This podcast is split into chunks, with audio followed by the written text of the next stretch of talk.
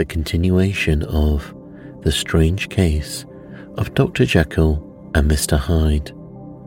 Dr. Lanyon's narrative.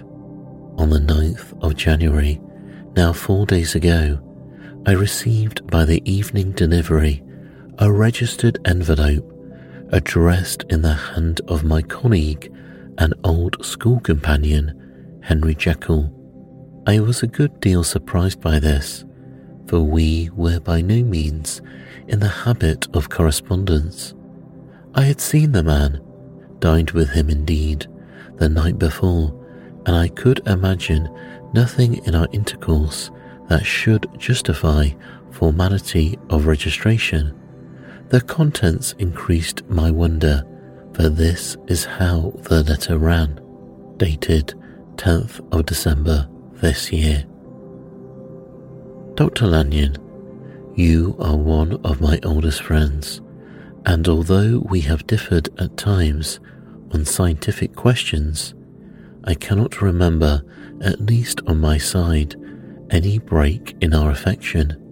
There was never a day when, if you had said to me, Jekyll, my life, my honour, my reason depend on you, I would not have sacrificed my left hand to help you.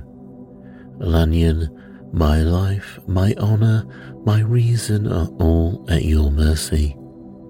If you fail me tonight, I am lost. You might suppose, after this preface, that I am going to ask you for something dishonourable to grant. Judge for yourself. I want you to postpone all other engagements for tonight, even if you are summoned to the bedside of an emperor to take a cab, unless your carriage should be actually at the door and with this letter in your hand for consultation, to drive straight to my house. Poole, my butler, has his orders. You will find him waiting your arrival with a locksmith. The door of my cabinet is then to be forced, and you are to go in alone. To open the glazed press, letter E, on the left hand, breaking the lock if it be shut, and to draw out with all its contents as they stand, the fourth drawer from the top, or, which is the same thing, the third from the bottom.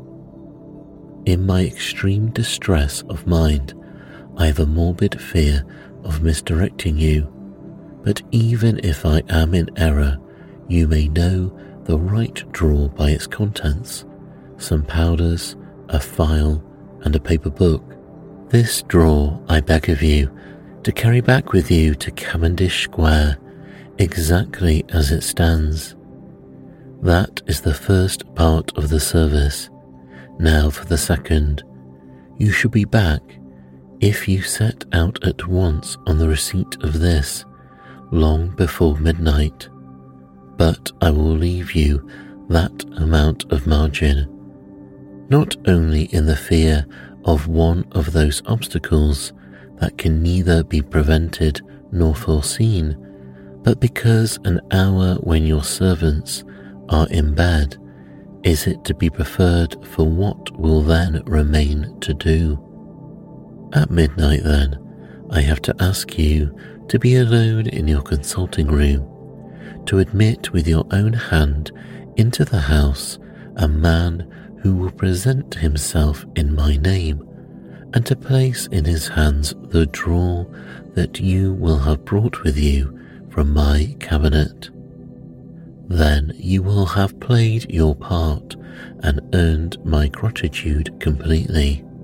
Five minutes afterwards, if you insist upon an explanation, you will have understood that these arrangements are of capital importance, and that by the neglect of one of them, fantastic as they must appear, you might have charged your conscience with the death or the shipwreck of my reason.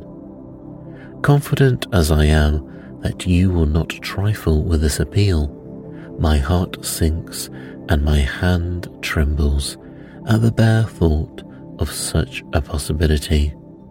Think of me this hour in a strange place, labouring under a blackness of distress that no fancy can exaggerate, and yet well aware that, if you will but punctually serve me, my troubles will roll away like a story that is told. Serve me, my dear Lanyon, and save. Your friend, H. J. P.S. If you have already sealed this up with a fresh terror upon my soul, it is possible that the post office may fail me, and this letter not come into your hands until tomorrow morning. In that case, dear Lanyon, do my errand when it shall be most convenient for you in the course of the day. And once more, expect my messenger at midnight. It may then already be too late, and if that night passes without event, you will know that you have seen the last of Henry Jekyll. Upon the reading of this letter, I made sure my colleague was insane. But till that was proved beyond possibility of doubt, I felt bound to do as he requested. The less I understood of this business, the less I was in a position to judge of its importance, and an appeal so worded could not be set aside without a grave responsibility. I rose accordingly from the table, got into a hansom, and drove straight to Jekyll's house. The butler was awaiting my arrival. He had received, by the same post as mine, a registered letter of instruction and had sent at once for a locksmith and a carpenter. The tradesmen came while we were yet speaking, and we moved in a body to old Dr. Denman's surgical theatre, from which, as you are doubtless aware, Jekyll's private cabinet is most conveniently entered. The door was very strong, the lock excellent. The carpenter avowed he would have great trouble and have to do much damage if force were to be used, and the locksmith was near despair.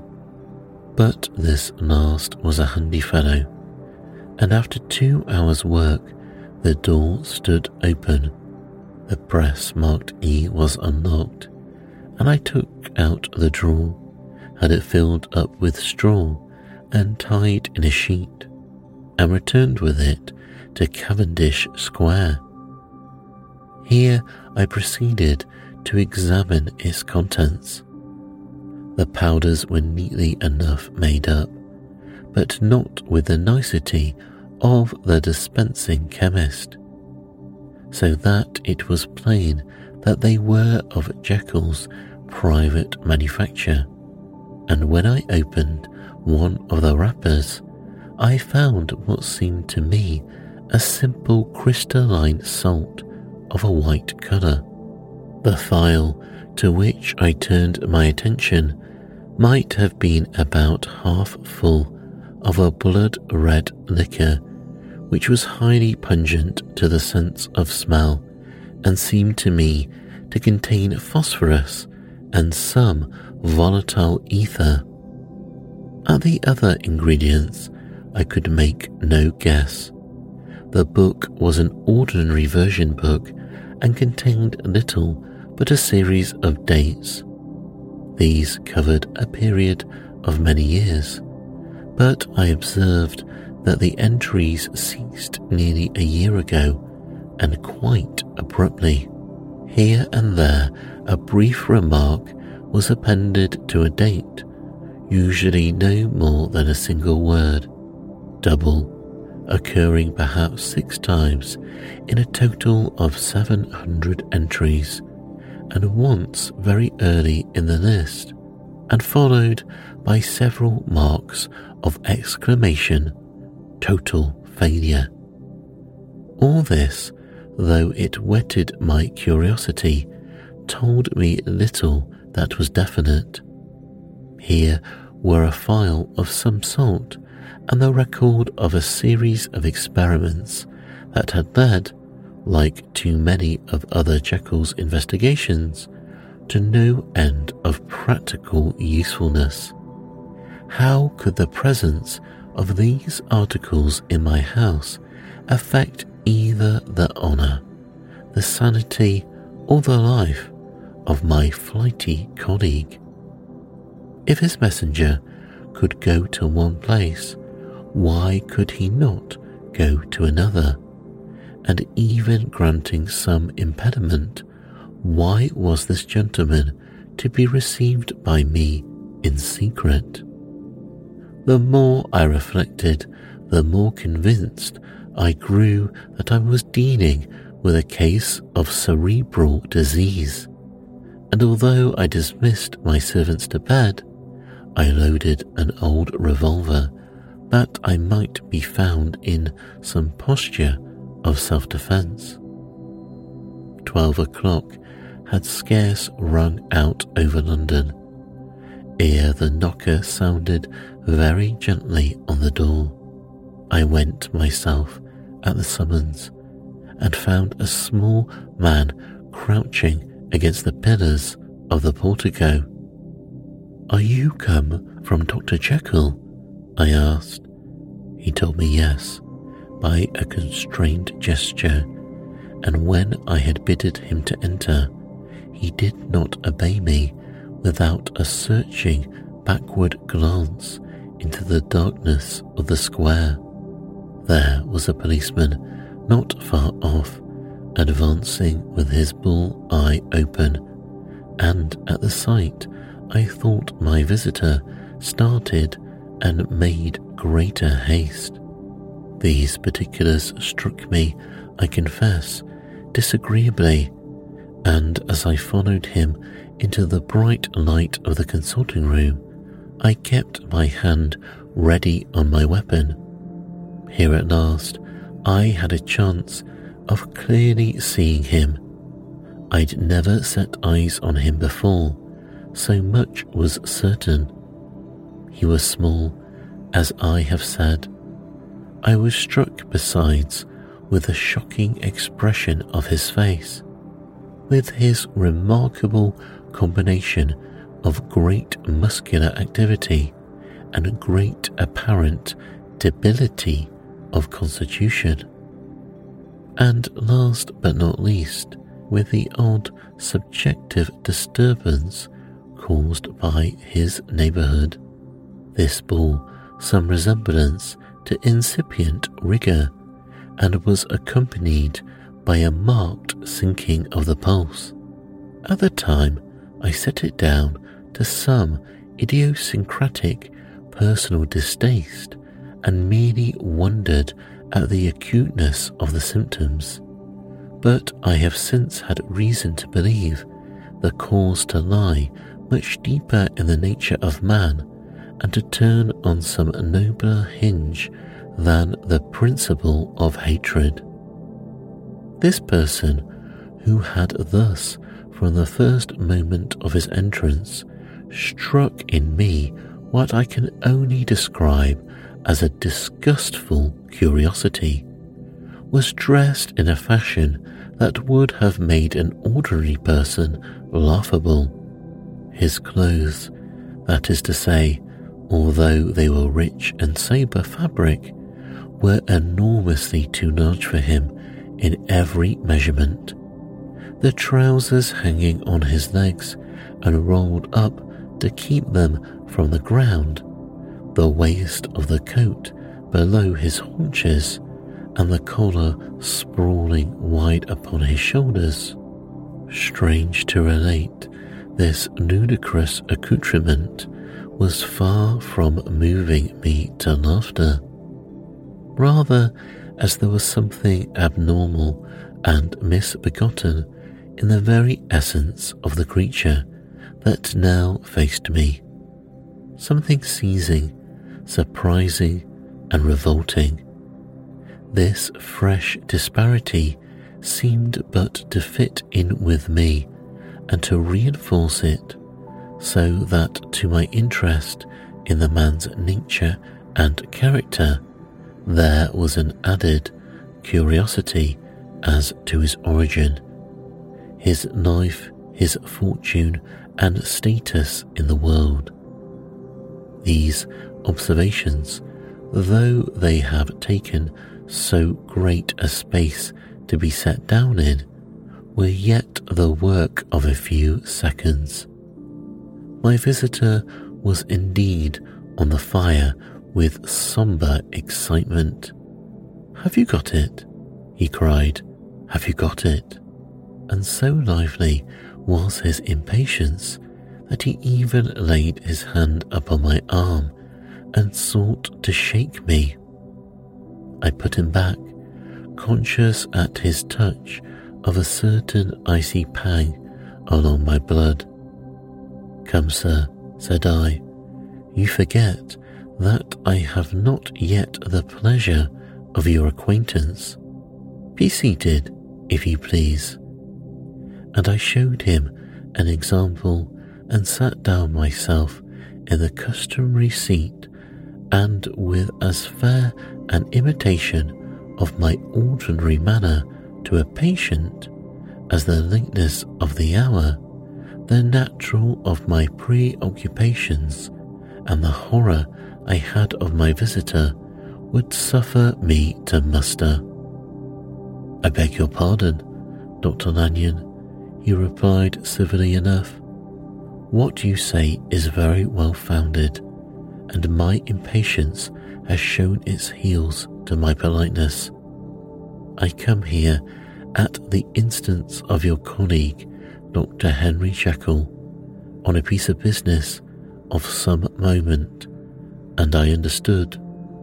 He paused and put his hand to his throat, and I could see, in spite of his collected manner, that he was wrestling against the approaches of the hysteria. I understood. A drawer? But here I took pity on my visitor's suspense, and some perhaps on my own growing curiosity. There it is, sir, said I, pointing to the drawer, where it lay on the floor behind a table and still covered with a sheet.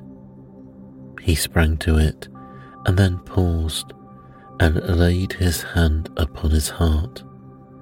I could hear his teeth grate with a convulsive action of his jaws, and his face was so ghastly to see that I grew alarmed both for his life and reason.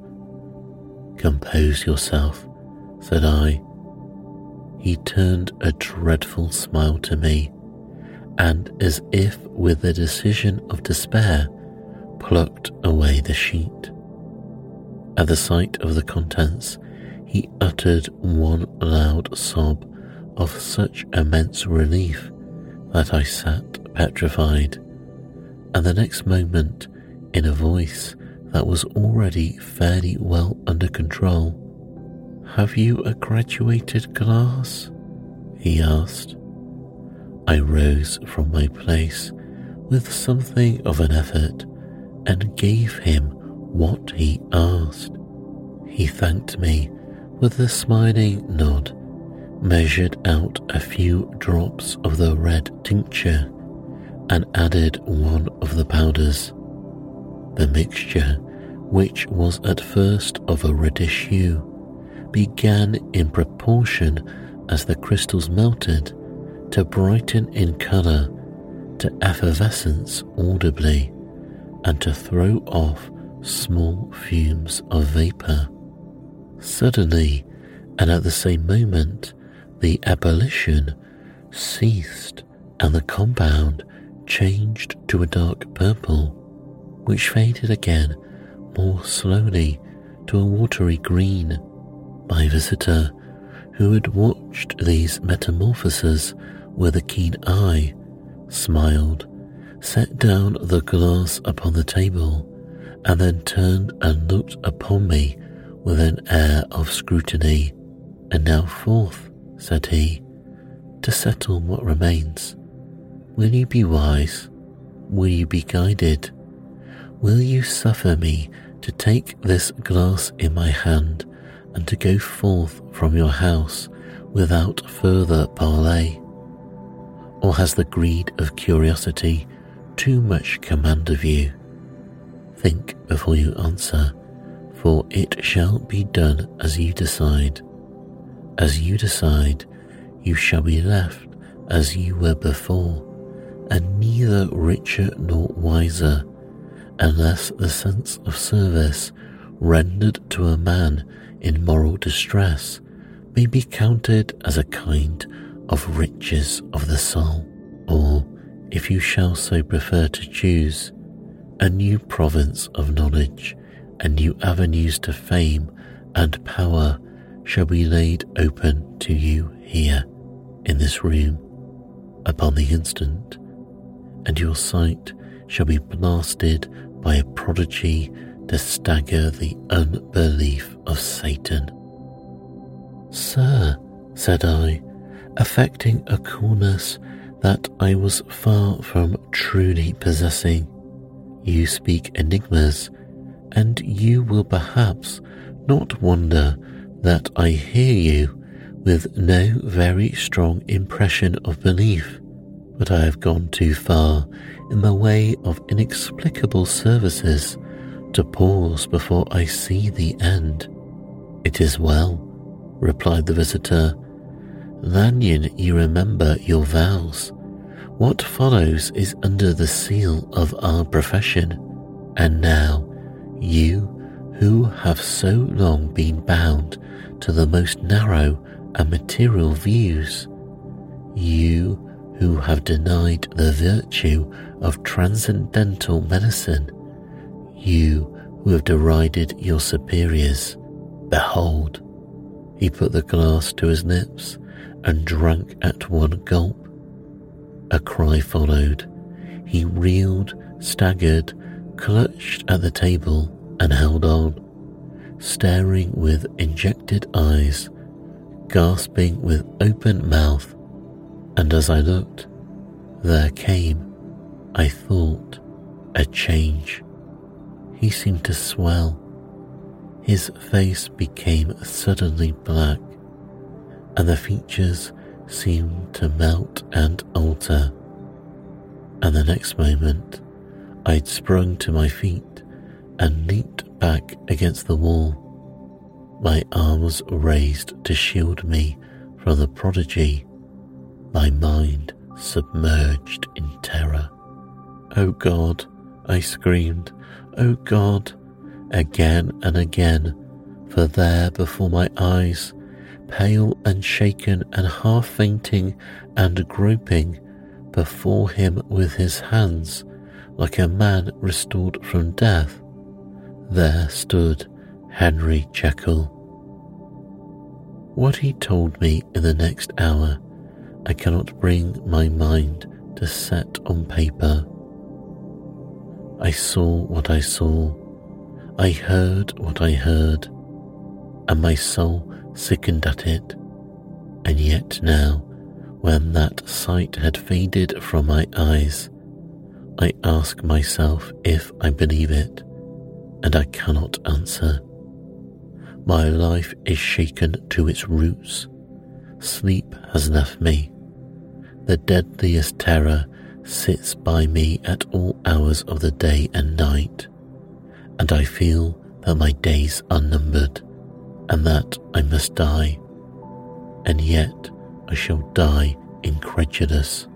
As for the moral turpitude that man unveiled to me, even with tears of penitence, I cannot, even in memory, dwell on it without a start of horror.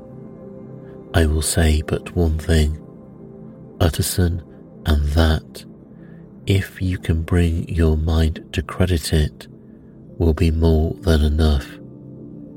The creature who crept into my house that night, on Jekyll's own confession, known by the name of Hyde, was hunted for in every corner of the land as the murderer of Carew, signed Hastie Lanyon.